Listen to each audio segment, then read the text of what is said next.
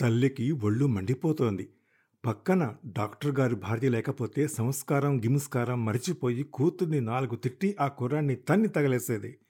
మింగాలేక, కక్కలేక చూస్తోంది. ఈ లోపల ఆ కుర్రవాడు ఇవ్వవలసిన మిగతా నాలుగు సూచనలు ఇచ్చేశాడు. సరిగ్గా పది నిమిషాల తర్వాత ఆ అమ్మాయి బయటకొచ్చింది.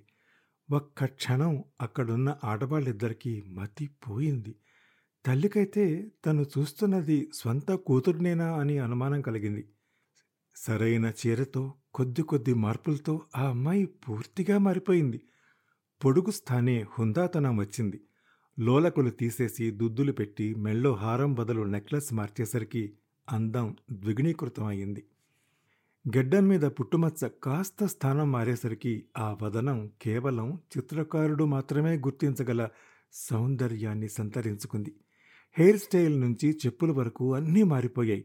మార్పు అంటే మేకప్ కాదు. దట్టమైన పౌడర్ పూతలు, ఎర్రటి లిప్స్టిక్లు కావు. ఒక శాస్త్రజ్ఞుడు ఎన్నాళ్ళో శ్రమించి ఎన్నో రసాయనాల్ని అటూ ఇటూ మార్చి సమ్మేళనం జరిపినట్టు ఒక్కొక్క సౌందర్య స్థానాన్ని పరిగణనలోకి తీసుకుని జాగ్రత్తగా దాని అందాన్ని ఇనుముడింపజేసిన ఏకాగ్రత, నేర్పు, అవస్థ ఆ అలంకరింపులో కనపడ్డాయి. అది కేవలం అభ్యాసం వల్ల రాదు. పూర్వజన్మ సుకృతం కూడా ఉండాలి. తల్లి కూడా కూతుర్ని మొదటిసారే చూసినట్టు విభ్రాంతి చెందిందంటే దాన్ని బట్టే అర్థం చేసుకోవచ్చు ఎంత మార్పొచ్చిందో. గుడ్. వెరీ గుడ్ అంది జడ్జిగా ఉన్న డాక్టర్ గారి భార్య. ఆమెకి ఇప్పుడు ఆ అమ్మాయిని చూస్తుంటే ప్రైజ్ వస్తుందని నమ్మకం కుదురుతోంది. ఆ అమ్మాయి అతడి వైపు చూసి నవ్వింది. ఆ కుర్రవాడు ఆ అమ్మాయి వైపే చూస్తున్నాడు. ఇంకా ఏదో సరిగ్గా కుదరనట్టు. పదమ్మా పద టైం అయిపోతోంది అంటూ హడావిడి పెట్టింది తల్లి. ఈ లోపల డ్రైవర్ కారు తీసి బయటపెట్టి రెడీగా నిల్చున్నాడు. నా యాని డబ్బులు మొత్తానికి చీర అంటగట్టావు అంటూ నూటపాతిక అతడి చేతిలో పెట్టింది తల్లి. నీళ్ళలో పెడితే ఉంటుందా? డాక్టర్ గారి భార్య అడిగింది. ఆ కుర్రవాడు హర్ట్ అయినట్టు కనిపించాడు. నిజానికి ఆ అమ్మాయి వంటికి ఆ చీర ఎంత బాగా నప్పిందంటే చెబితే కానీ అది నేత చీర అని తెలియదు అసలు ఆ చీర ఒక్కసారి కట్టుకున్నందుకే నూటపాతిగా ఇవ్వచ్చు అనంత బాగుంది ఇక పదండి అంటూ వాళ్ళను బయలుదేరితీసి ఇదిగో రాములు అతనెళ్ళాక తలుపులేసుకో అని పనివాడికి చెప్పి ఆమె ముందుకు నడిచింది. అప్పటికింకా ఆ కుర్రవాడు చీరల మూట సర్దుకోలేదు. ఆఖరి నిమిషంలో అమ్మాయి కదలబోతుంటే అప్పుడు తెలిసింది ఆ అమ్మాయి మేకప్‌లో ఆఖరి లోపం ఏమిటో. అమ్మాయి గారు అన్నాడు హఠాత్తుగా నిద్రలోంచి మేల్కొన్నట్టు. ఆ అమ్మాయి కళ్ళు తిప్పి అతని వైపు చూసింది. ఆ కళ్ళనే అతను చూస్తున్నాడు. దాని గురించే ఆ అమ్మాయికి ఒక సలహా ఇచ్చాడు. కళ్ళు చాలా రకాలు. మీనలోచనాలు, తీక్షణమైనవి, డ్రూపింగ్ ఐస్, మత్తైన కళ్ళు, రెప్పలు జారినవి, కోల కళ్ళు ఇలా ఎన్నో. ప్రపంచంలో అన్నింటికన్నా అందమైన కళ్ళు ఆల్మండ్ షేప్ ఉన్న కళ్ళు. విశాల నేత్రాలు ఎటువంటి అమ్మాయికైనా అందాన్ని ఇస్తాయి ఆల్మండ్ కళ్ళున్న అదృష్టవంతురాలు ఆ అమ్మాయి. సాధారణంగా పెద్ద కళ్ళున్న అమ్మాయి చూడగానే బాగుంది అనేస్తాం. మిగతా లోపాలన్నీ కళ్ళ వల్ల కప్పబడిపోతాయి. పెద్ద కళ్ళున్న అమ్మాయిలు ఆ పొగడ్తలకి లొంగిపోయి మిగతా విషయాలు పట్టించుకోరు.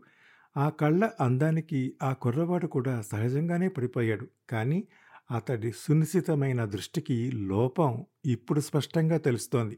ఆ అమ్మాయి రెండు కళ్ళ మధ్య దూరం స్వాభావికం కన్నా గోరంత ఎక్కువ ఉంది. అందాన్ని ఆస్వాదించటం వేరు. ఆస్వాదించగలిగే అందాన్ని అంచెలంచెలుగా తయారు చేసుకోవటం వేరు. చాలామంది పురుషులు కేవలం ఆస్వాదిస్తారు. అనలిటికల్‌గా చూడరు. కేవలం అందానికే వర్తించదు ఈ నీతి. జీవితంలో ప్రతి స్టేజికి వర్తిస్తుంది. నారాయణపేట లాంటి చిన్న పల్లెలో నేత మగ్గం ముందు కూర్చునే ఒక కుర్రవాడిలో మొగ్గ విచ్చుకుంటున్నట్టు ఆ అనలిటికల్ నాలెడ్జి విచ్చుకుంటున్నదని ఎవరికీ తెలియదు కూతురు కళ్ళు పెద్దవి కాబట్టి కాటుకు నిండుగా పెట్టి వాటిని మరింత పెద్దవిగా కనపడేట్టు చేసి మురిసిపోవటం చిన్నప్పటి నుంచి ఆ అమ్మాయి తల్లికి అలవాటై ఉంటుంది. అదే అలవాటుని పెద్దయ్యాక కూడా ఆ అమ్మాయి కొనసాగించింది. పెద్ద కళ్ళున్నవాళ్ళు కంటి నిండా కాటుక పెట్టుకుంటే నిండుగా ఉంటుందన్నది సర్వజనీనమైన విషయమైతే అయ్యుండొచ్చు కానీ అన్ని సందర్భాల్లోనూ కాదు. కళ్ళు దూరంగా ఉన్నప్పుడు ప్రారంభంలో దట్టంగా ఉన్న కాటుక రేఖ కంటి చివర్లకు చేరుకునే కొద్దీ పలచనైతే కళ్ళు దగ్గరగా ఉన్న భావం కలుగుతుంది అలాగే కనుబొమ్మలు కోలగా కాకుండా అర్ధచంద్రాకారంగా వంపు తిరిగితే కొత్త అందం వస్తుంది. కనురెప్పల పైభాగపు షేడుకి కూడా ఇది వర్తిస్తుంది. ఆ కుర్రవాడికి టెక్నికల్ టర్మ్స్ తెలియదు. హంపీ శిల్పాన్ని చెక్కిన శిల్పికి కూడా తెలిసి ఉండదు. అందానికి సైన్స్ పరిధి లేదు. తనకు తోచింది చెప్పాడంతే. ఆ అమ్మాయి లోపలికి పరిగెత్తింది మళ్ళీ. ఇక ఈరోజు మనం పోటీకి వెళ్ళినట్టే అంది తల్లి. అబ్బాయి చేసినంతవరకు చాలు ఇక వెళ్ళు అంది. ఇంతలో బయట హారన్ వినిపించింది. అప్పటికే కారులో కూర్చున్న జడ్జి గారికి మరింత తొందరగా ఉంది. మరోసారి హారన్ మోగింది. వస్తున్నా వస్తున్నా. హడావిడి గాని అమ్మాయి రా రాములు తలపేసుకో అంటూ కారు దగ్గరికి వెళ్ళింది. ఆ కుర్రవాడు బట్టలు సర్దేసి మూట కట్టేశాడు. ఈ లోపల లోపల గుమ్మం దగ్గర నుంచి ఎలా ఉన్నాను? అని వినిపించింది. తలెత్తి చూశాడు.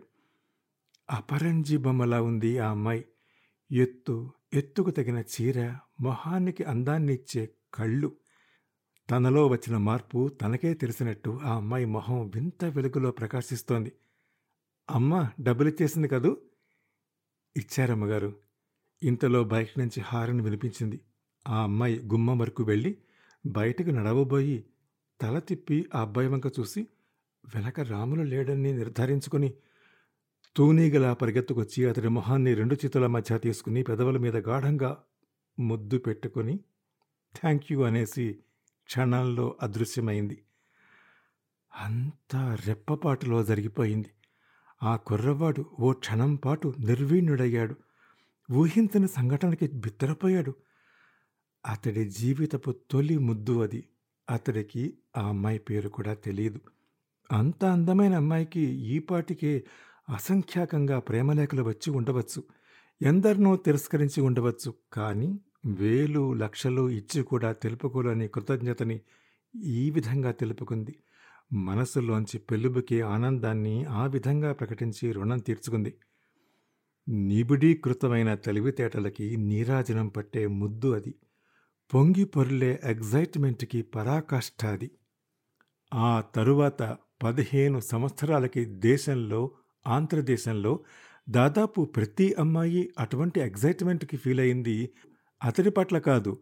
వస్త్ర ప్రపంచంలో మకుటం లేని మహారాజులా దూసుకొచ్చిన రవితేజ టెక్స్టైల్స్ వారి చీరల ఫ్యాషన్ వెలువలో కొట్టుకుపోతూ ఆ కుర్రవాడు తిరిగి మామ దగ్గరికి వచ్చేసరికి మూడు కావస్తోంది. ఎండ కాస్త తగ్గింది. ఆ కుర్రవాడి మొహం ఒక వింత కాంతితో మెరిసిపోతోంది. అయితే ఆ కాంతి తొలి ముద్దు వల్ల వచ్చింది కాదు. మావయ్య ఒక చీర అమ్మాను మావయ్య. వంద రూపాయల చీర నూట పాతికి అమ్మాను మావయ్య. అనుకున్న దానికన్నా పాతిక ఎక్కువ వచ్చిన ఉద్వేగం అది.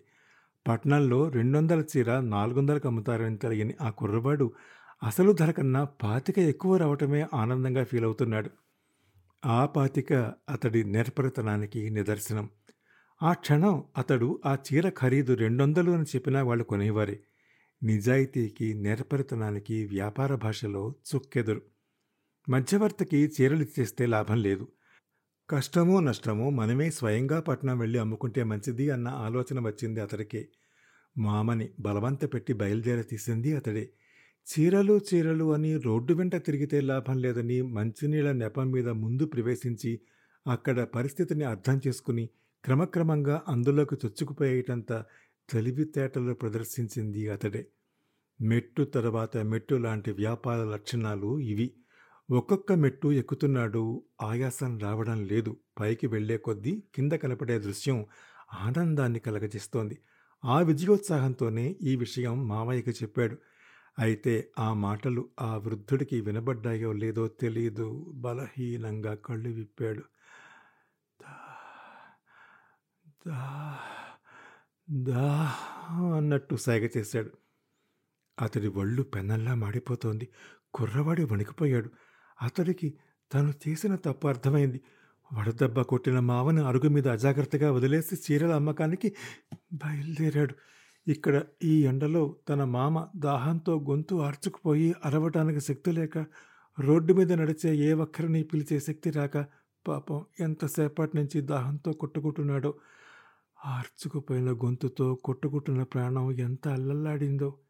ఆ కుర్రవాడు పరిగెత్తికెళ్ళి పంపులో నీళ్ళు తెచ్చి మొహం మీద చల్లాడు. అతడి తల ఒళ్ళోకి తీసుకుని నోట్లో పోశాడు. నిమిషం తర్వాత అతడి మొహంలోకి కాస్త కళ తిరిగి వచ్చింది. అయితే అది చాలా తాత్కాలికమైంది. చావు కళ. ఆ విషయం ఆ వృద్ధుడికి తెలిసినట్టుంది. కళ్ళు విప్పి మేనల్లుడి వైపు చూశాడు. అయిపోయిందిరా. నా పని అయిపోయింది అన్నట్టుంది ఆ చూపు. ఇల్లు గుర్తొచ్చింది. భౌతిక బంధాలు తెగిపోయిన భవబంధాలు తెగిపోవు. పోతున్న ప్రాణం తెగని బంధాల కోసం చివరి వరకు పాకులాడుతోంది. మావయ్య మావయ్య అన్నాడు ఆ కుర్రవాడు వృద్ధ కంఠంతో అతడికి భయం వేసింది. ఏడుపొచ్చింది. ఊరు కాని ఊళ్ళో ఇంత విపత్తును ఊహించలేదు. ఇదంతా తన వల్లనే వడదెబ్బ కొట్టిన మనిషిని అజాగ్రత్తగా వదిలేయటం వల్ల అయిపోయిందిరా.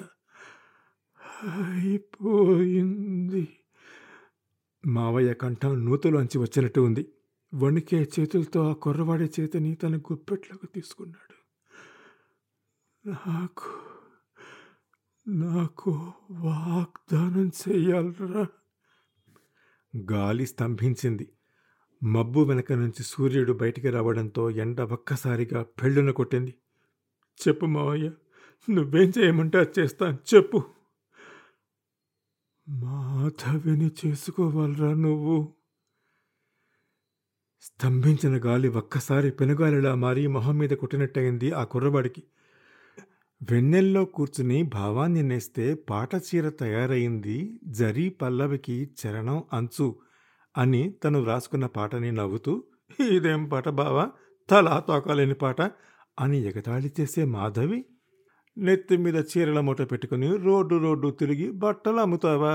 అని హేళన చేసే మాధవి ప్రత్యూష కాదుల్ని సంధ్యాదీపపు వెలుగుల్ని ఆస్వాదించలేని మాధవి ముగ్గేయటం తెలియని మాధవి పదమూడేళ్ళొచ్చినా గోళీలాడే మాధవి ఇప్పుడు కాదురా కానీ ఎప్పటికైనా నువ్వే చేసుకోవాలి.